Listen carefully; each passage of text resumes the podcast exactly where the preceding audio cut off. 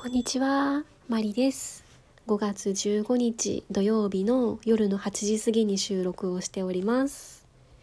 えー今日もたくさんバイオリン弾けました。やった。えー土曜日と日曜日、あと祝日はですね、めっちゃ元気になります。と昨日のトークでもちょっと喋ってたんですけれども今日私バイオリンのレッスンだったんですね。で、えー恒例の朝練に行ってきましてですね、えー今日も恒例の 恒例って何回言うねん、えーいつも使わせてもらっているバイオリン工房の思想室を今日も借りましてですね、えー1時間半朝練をした後梅田に向かって、えーレッスンを受けてきました。でまあ昨日のトークでですねザイツのコンチェルト2番をもう半年近くやっていてもういつ合格になるのかなみたいな話をしていたんですよね。してたんですね。でそしたらいや本当に自分でもびっくりしたんですけど今日のレッスンでザイツのコンチェルト2番。合格できました、えー嬉しかったのでもう一回。いや本当にあの何の前触れもなかったんですよ。なかったと思ってたんですよ。別に先週のレッスンの時もここはもっとこういう表現をしたらいいですねとかまあ音は間違ってないしリズムも一応正しく取れているはずなんですけどその音の強弱でもっと曲に表現をつけるとかそういうところを結構言われてたんですね。なのでもう少し曲を自分のものにするまでは合格にならないのかなって思ってたんですね。だから例えば1ヶ月とかあとそれぐらいはかかるのかなってなんとなく自分の中では思ってたんですけどいや今日レッスンに行ってで第1楽章から第3楽章まで順番に先生の前で通して弾いてたんですね。でまあまあまあ長い曲なんですよね。えーピアノのその伴奏のところも入れると第3楽章まで通して10分ぐらいかかるような曲っていうのもあってまあまああの自分のペースでじっくり弾かせてもらっていてでなんとかなんとかまあちょっとたまに音を外しながら、えーなんとか止まらずに弾き切ってで、まあ、第3楽章まで弾き切るといつものレッスンだとじゃあ今日はここをちょっとさらってみましょうかっていう感じでその先生の補足説明が入るんですね。で今日はどこの補足説明かなと思って待ってたんですけど先生がですね「うんこの曲もう終わりにしましょうか」って言ってくださったんですよ。一瞬思考回路が停止しましたよね。なんて？みたい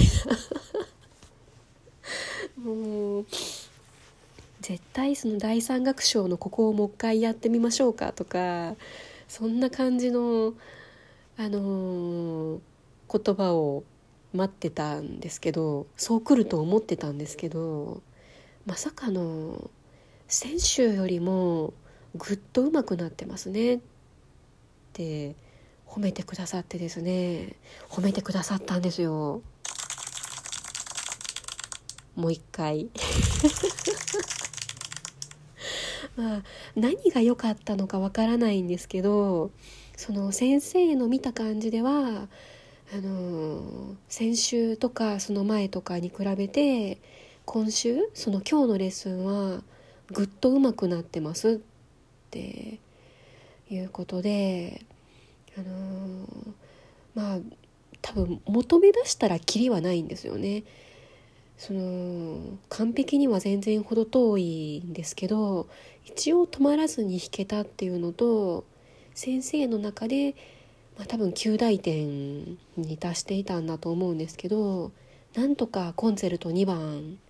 終わりになりましてでまあどうしましょうかね次っていう話になって。でもともとその今の先生はですね結構自由な感じなんですね。教本に沿ってやっていきましょうとかも言わないので例えばポップスを弾きたいとかこの曲を弾きたいとか私が希望を出せばそれをやってくださったと思うんですけどその今の私はですねその何かの曲をうまく弾きこなしたいというよりかは例えばサードポジションとかセカンドポジションとかポジション移動を早く習いたいとかビブラートできるようになりたいとかどっちかというとそのスキルを身につけたいみたいな方の気持ちが強くてですね。うん。で前回か前々回のレッスンで先生にそんな話をしたことがあったんですねそのファーストポジションしか弾けないのでその違うポジションも弾けるようになりたいしビブラートもうまくかけれるようになりたいですみたいなことをポロッと言ったことがあって、まあ、先生がそれを覚えてくださってたんですよね。で私が今やっている新しいバイオリン教本の3巻目次の本に行くとそれが出てくるっていうのも先生はちゃんと知っていてじゃあ次3巻目行きましょうかっていう話になりましてですね。で、まあ、3巻ん？3巻 は実はもうだいぶ前に買ってあったんですよね。その前の音楽教室に通っていた時からその最後の曲に入ったあたりでもう次の教本買っておこうかなっていうことで半年前ぐらいにもう買ってありましてですねずっと家に置いてあったんですね。で家に置いてあって用意していたことに加えて7ななんと私ですね先週その次に進むザイツのコンチェルト5番をですね、えー、その楽譜をコピーして文子先生グッズのマスキングテープで製本してたんですよ。でまた7なんとそれを今日持って行ってたんですね あ持って行っといてよかったと思うんですけどそのもういつ合格になるかわからないのにもう次にする曲を見ていて「あすごいですね」ってまた褒めていただけました。まあ持って行ったのは偶然なんですよ。あの本当にまだ全然弾いていなくてどんな曲かまあ予習をするために楽譜を準備してであとは YouTube で動画を見つけてそのお気に入り登録というか後で見るっていうところに入れたそれぐらいしかやっていなかったので全く手をつけてはいなかったんですけどね。とりあえずその楽譜を製本して持ち歩いているだけでも素晴らしいと私の先生は褒めてくださる。嬉しい。えー、そんなわけでですね新しいバイオリン教本の2巻目、えー、だいぶ時間はかかっちゃったんですけどねその音楽教室を変えたりとかしてその時間のロスがちょっとあったので思っていた以上に時間はかかっちゃったんですけどそれでもなんとか終わることができましてですね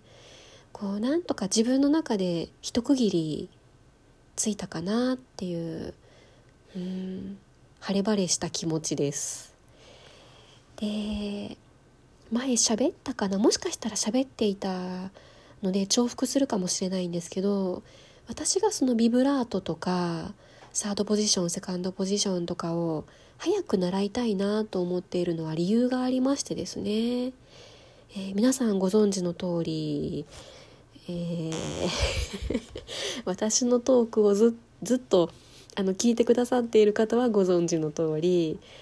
アンサンブルに入っているんですね。で、まあ、バイオリンのアンサンブルでパートが3つぐらいあって、